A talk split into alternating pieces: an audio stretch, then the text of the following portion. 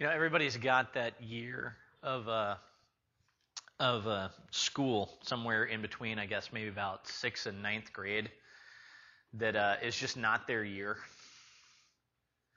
You know? You know which one I'm talking about, right? You know, I, I mean, it happens somewhere in I don't know if you call it middle school or junior high. what do you call it here? Is it middle school here? Yeah. Okay. It was middle school there too. I mean, it just kind of depended on whether you did sixth through eighth grade or seventh through ninth or, or whatever. But uh, you know, everybody's got that year that just kind of doesn't go. It's just not their year. You know, it, you know, chalk it up to adolescence, chalk it up to whatever, right? Um, seventh grade was my year, right? and and it, for a number of reasons. Okay, um, probably one was because I think I shot up like a foot and change uh, that year, um, and and uh, that didn't help. Uh, I developed this thing known as a pimple, and then I got another one, and an, and, a, whole heck a lot of them. Um, I didn't even know really where they came from. They just started showing up, right? And then I got hit with the real, like the big one, the the the double shot of uh of of this realization that there was this thing called girls. Yeah. And that also came with the realization that I was a geek. And when you put those two things together, that creates a lot of, of interesting times, right? Oh, yeah. But to kind of add to all of that, that was also the year in middle school where they put us through uh, what they called expanded curriculum. Okay? And that's code word for all of that stuff that somebody at some point thought, well, we should throw this course into just because at some point it was important. And, uh, and, and so that was the things like home ec, uh, typing, I you know I guess they call it keyboarding now or whatever. I don't even know what they call it now. Um, uh, and uh, and expanded art and sewing. Okay, I mean, so, so let's just say there's no better way to mess with a middle school kid who's already got his ego on the ropes than to tell him that he has to learn how to sew a pillow and to try and cook in front of his peers for the first time and then move his fingers quickly over little keys without looking at them. And do them repetitively. Okay, you've been there with me, right? A, S, D, F, J, K, L, semicolon, return, ad nauseum, right? You've done that, right? Okay, yeah. And, and don't get me wrong, I'm really thankful for the typing thing now because I'm doing a lot of writing these days. You know, the whole sermon thing, you need to you need to write that out ahead of time. So, okay, I have a manuscript. I do not wing it. But the sewing thing, yeah, I, yeah, it's still not happening so much for me. All right, but so so it was kind of like saying, hey, here we know you're going to fail at this, seventh grade boy, so let's just make it as spectacular as possible. And so it was a really welcome change in the trimester when we got to art. We had gotten finished with we'd gotten finished with the disaster that was home ec, and we'd gotten through the drudgery of keyboarding, and now we were to art. And I was like, finally, I'm going to enjoy this part of expanded curriculum this year. I figured we were going to like paint or draw, generally do fun stuff, but no, this was expanded art forms, which is code word for we're going to try lots of stuff that you've never done before and really never heard of before. We're going to make you do strange things like batik and make you play with hot wax as a seventh grader. Yeah, that's going to go over well. Um, So we did, yeah, it was like batik and printmaking and assembling models. And I don't mean like putting together airplanes. That would have been awesome. I mean like the dioramas and things like that that you have to put together. And then ceramics. Oh, ceramics. Yeah. And you would think that that would go real easy. I mean, think about it. Eh, eh, you would you would think it would. It's basically playing in the mud, right? You'd you'd hope that it would go that way, but I found out very, very quickly that I did not really have a, a touch for sculpting clay at, at all. Um, and part of that, I think, was definitely the, the seventh grade boy, my body is doing funny things and I have no skill at anything right now. That factor, okay? But I think the other part of it was I found that I lacked the ability to take what was in my head and make it a reality with the medium. You know? I had this idea of what I wanted in my head, and it was awesome. But then what ensued was a week of me trying to make something awesome, forgetting about awesome, going for pretty good, forgetting about pretty good, and then just going for a coffee mug. And then these were punctuated by numerous trips to get more water as the clay sat there and dried out while I tried to stare it into shape. And that didn't work very well. And then the occasional reboot as I once again just completely mashed my project back into this formless lump. And, and what I ended up painting and glazing and firing at the end of the week, it could have been a coffee mug. It could maybe also have been an ashtray with a convenient handle if anybody in my family smoked, but they didn't, so we call it a coffee mug. Um, it, the real thing that I learned that week is that I was not a master of that medium, right? And our reading this morning shows someone who is not at all like me. It's someone who has skill, passion, vision, all of these things, right? And we look at this parable that Jeremiah that, that, that Jeremiah tells, and I, I believe it is a parable. It is a story with a meaning behind it because right on it is tacked the answer. You have this image, this story, this parable, and then God adds prophecy to it. And you have this parable that, that obviously is talking about both an act and an identity.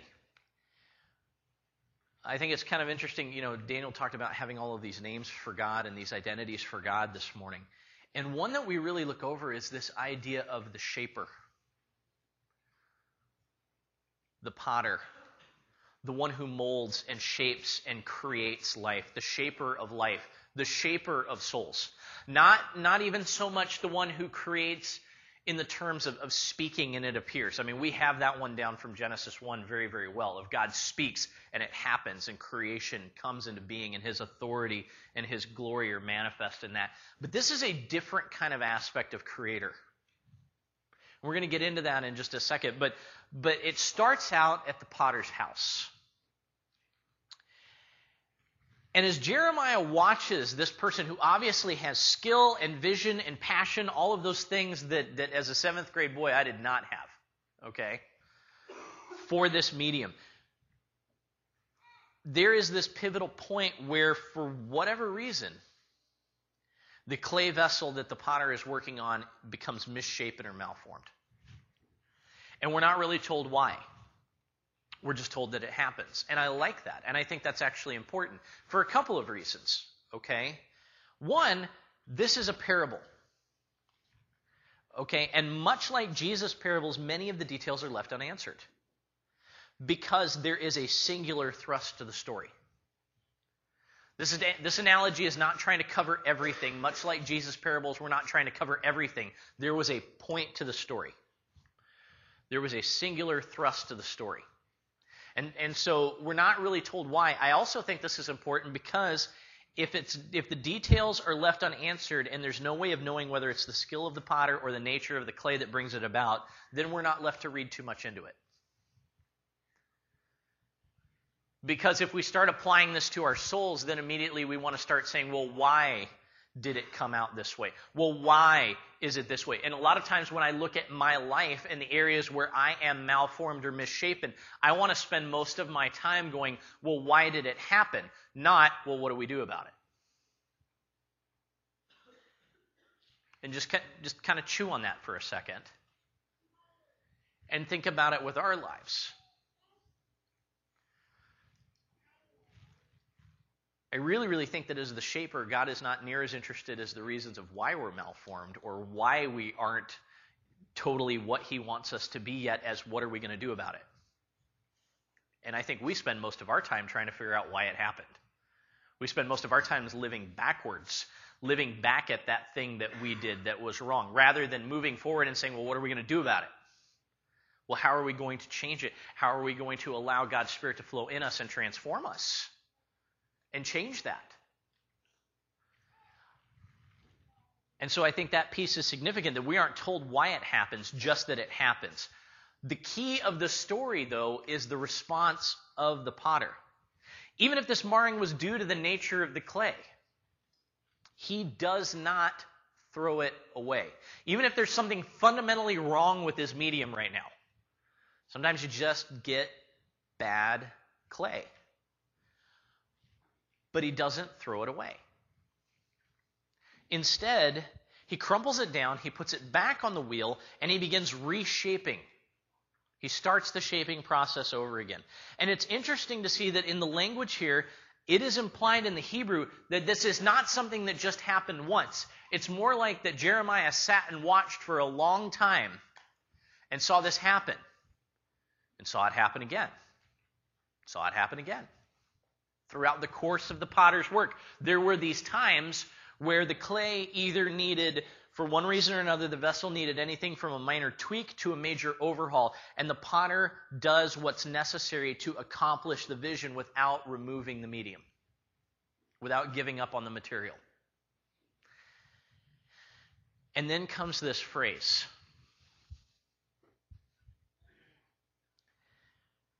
O house of Israel, can I not do with you the way this potter does?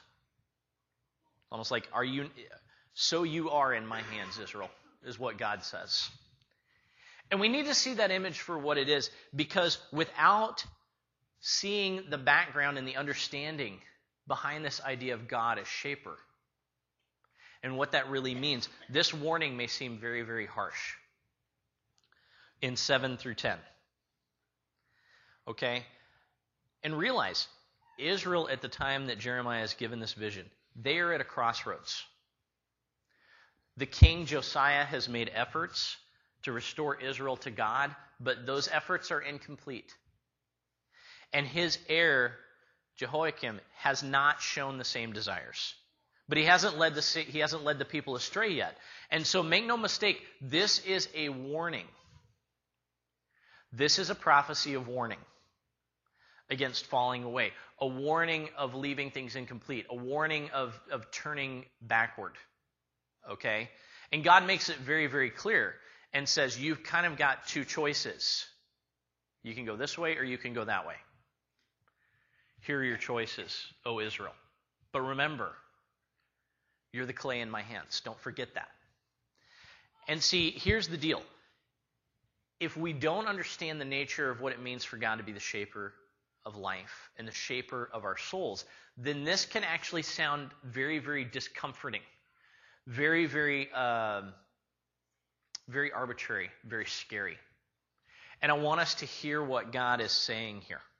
Okay? This is not an arbitrary, far off warning. It is the coaxing of a potter to his clay. It is the coaxing of the creator to the created, the encourager, right?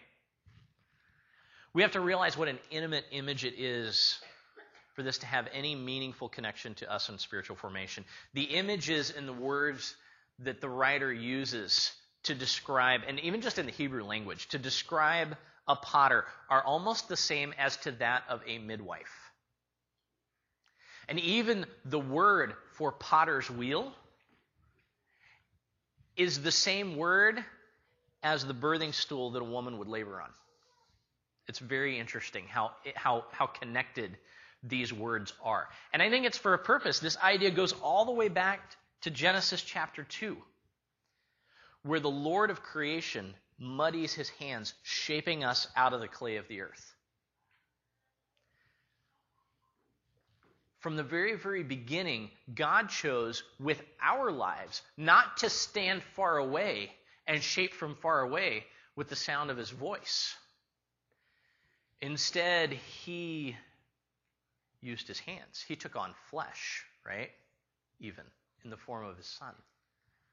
And got in there into the midst of the mess to create in a very intimate and a very real way. And you have to get that kind of, you have to get that connection in order to hear what God is saying. This is not the warning of a distant an upset ruler God. This is the urging of a creator who is arms deep in his creation, shaping it into what he desires. And Israel's at the point where God's going to have to make some changes. And those changes can be big or small, but he will make the changes as necessary to see the finished vessel, to see the finished vision, to see them become what he desires. He says, I'm going to carry this through because I'm your creator, because I love you, because I'm arms deep in it with you. I'm not standing far from you, I'm in it with you. And the warning and the plea is for the clay to be soft, to be malleable, to be broken, so that the desired transformation can occur. I think it's important for us to realize that just like the potter and the clay, just like Jehovah and Israel, there's a relationship between the creator and the created in the process of transformation. In order for creation to occur the way that it should, you have to be able to marry the skill of the creator and the willingness of the material being used to create. And this is what God is really driving at in this parable. And what we need to take away from this story when we are looking at God and spiritual formation and our lives. What does it mean? What does this spiritual formation idea really mean?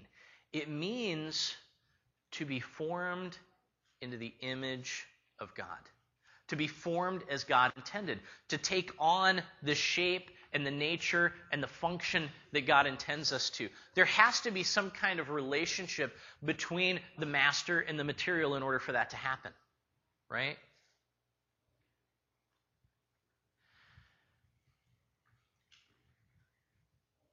when you look at this parable and, and when you look at the warning, the real issue in verse 11 and 12, which is past our reading, if you'll, if you'll read with this, read with me here in uh, Jeremiah 18, 11, and 12. Now, therefore, say to the people of Judah and those living in Jerusalem, This is what the Lord says Look, I am preparing a disaster for you, and I am devising a plan against you. So turn away from your evil ways, each one of you, and reform your ways and your actions. But they will reply, It's no use. We'll continue with our own plans. Each of us will follow the stubbornness of his evil heart.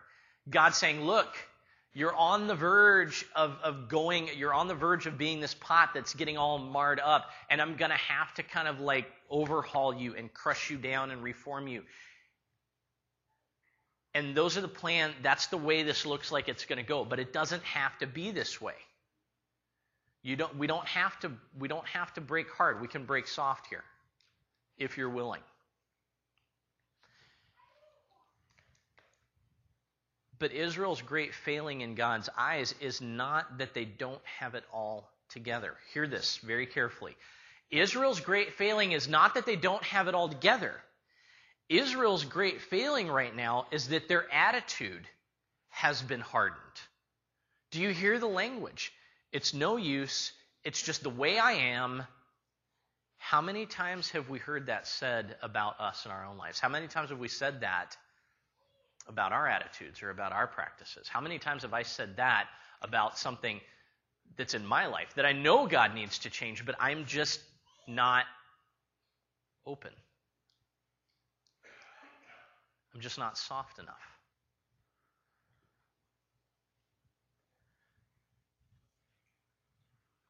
Like Israel, we've got to consider our nature as the spiritual clay that God is forming. Are we in harmony with what God's up to in our lives, or are we out of harmony with it? Are our lives easily breakable?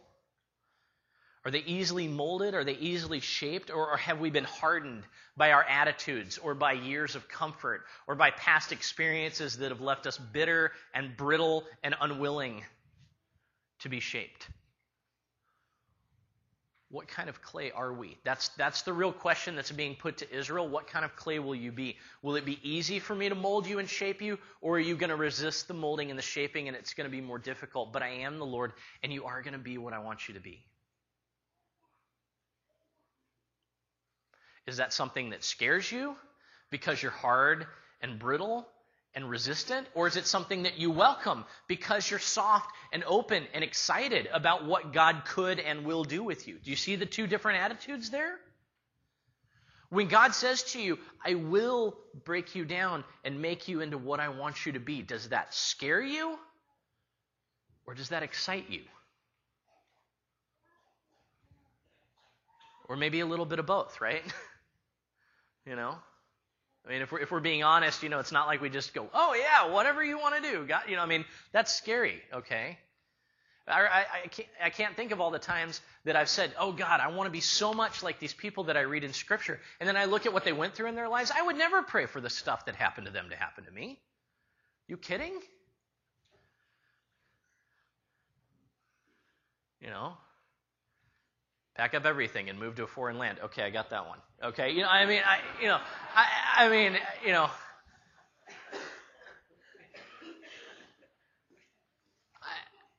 but the other ones, yeah, sorry, that just totally came off the top of my head just now. Uh, but, but I mean, seriously, we we may be excited and scared at the same time, but what wins out? Is it the fear and the hardness and the comfort? Are those the things that win out? Or is it the desire to be all that God has intended us to be that wins out? What is it that wins out when we're in the hands of our Creator? And let's be honest, we don't like this word broken. I don't like this word broken. This idea of breakability, how easy is it for you to be broken?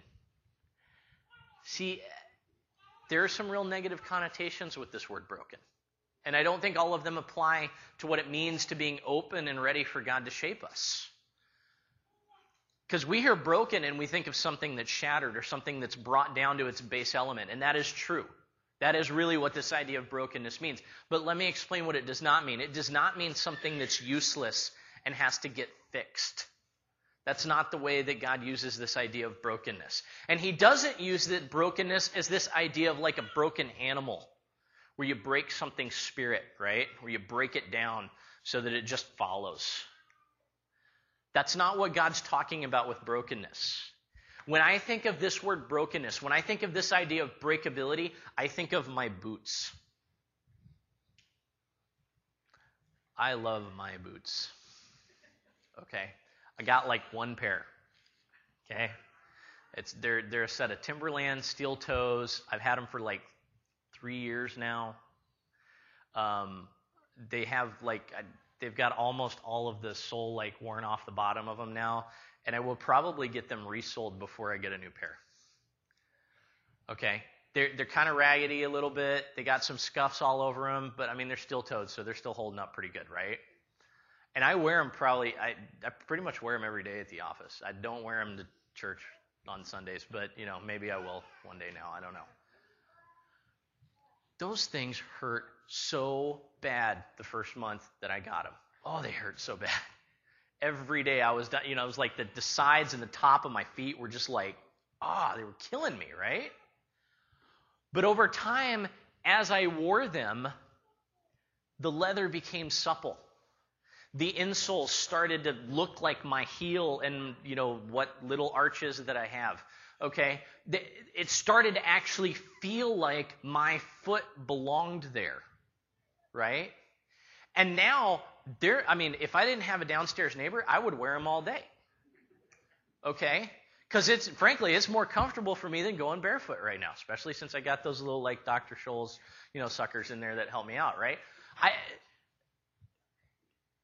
they're broken in, right? They're receptive to my feet. They are shaped like me. And when I slip my foot in there, it belongs there. That's the brokenness we're talking about. The fact that you have been stretched and you have been shaped, and it, maybe it has been uncomfortable, but you are now at the point where you are shaped more like the one who desires to be in you. And you mold to his figure. And you allow him to enter in easily. And you move in step with him. That's the brokenness that we're talking about. That's the breakability thing that we're trying that I want that I want us to see in this passage. When the clay stops being hard and rough and resistant, and instead it, tar- it starts taking on the warmth and the softness of the hands of the Creator and moves in motion with Him easily. What is our level of breakability?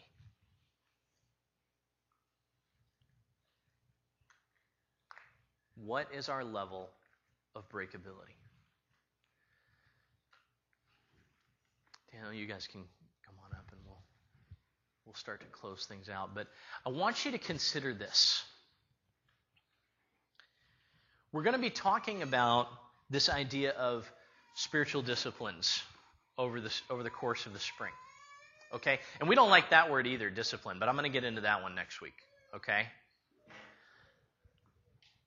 But we're going to be talking about them, what they are, how they work, why God provides them. But I need us to realize something first before we can talk about this idea of, of discipling ourselves, disciplining ourselves in the way that God wants us to walk, in, in these avenues that He's given us to grow closer, all of them exist for the single purpose of allowing us to be more broken, to be more open, to his transformation. The basis of all spiritual formation, as well as how easy it is and how effective it is, pretty much largely depends on my receptivity, doesn't it? What an amazing thing God has done in allowing me to choose to be brittle or soft, receptive or unreceptive, instead of just manhandling me, right? Or tossing me aside for another piece of clay that doesn't complain so much, right?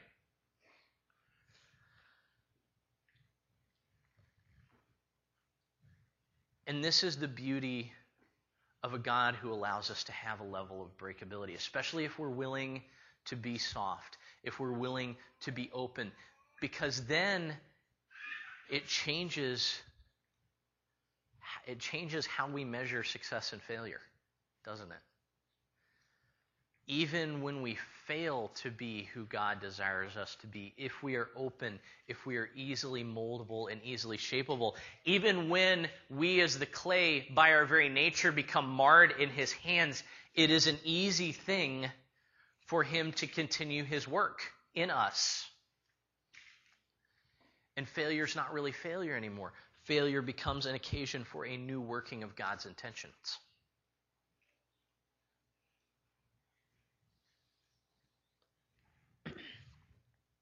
But hear me in this. We don't engage in spiritual formation in order to change ourselves.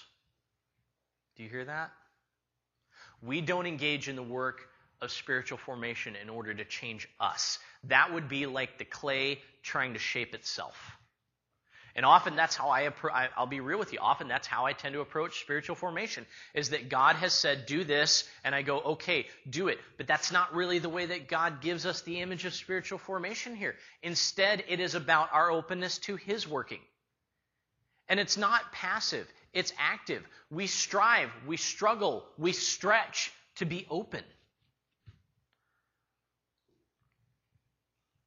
But we come to it to surrender to the will of the shaper of our souls, to draw into his hands, to be washed in his water and warmed by his work on us, so that we become flexible and ready to move in step with his vision for our lives.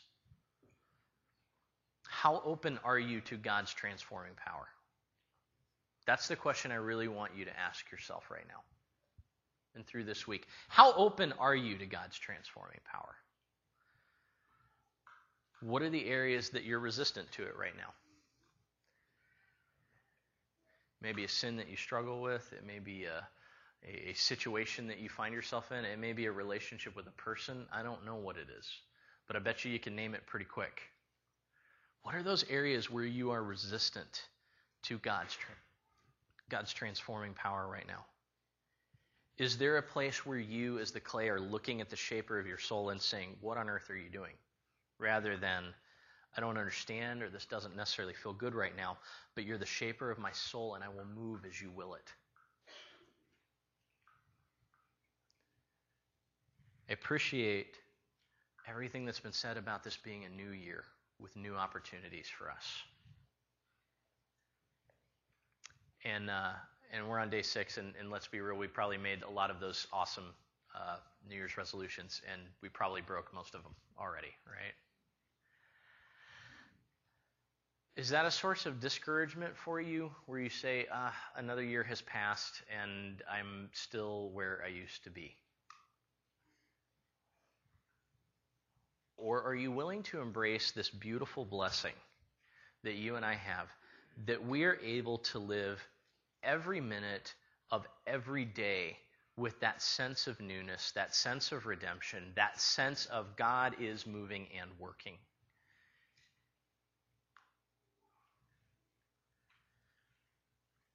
It all depends on our ability to be broken. It all depends on that breakability, how easily we can be shaped and moved by God. And so I ask you, how open are you to God's transforming power today? How breakable are you willing to be? How, how willing are you to be, as the clay, to be in the hands of your master and say, Have your way? He wants to do good things in you. Are you willing to let him have his way? Let's stand and let's sing together.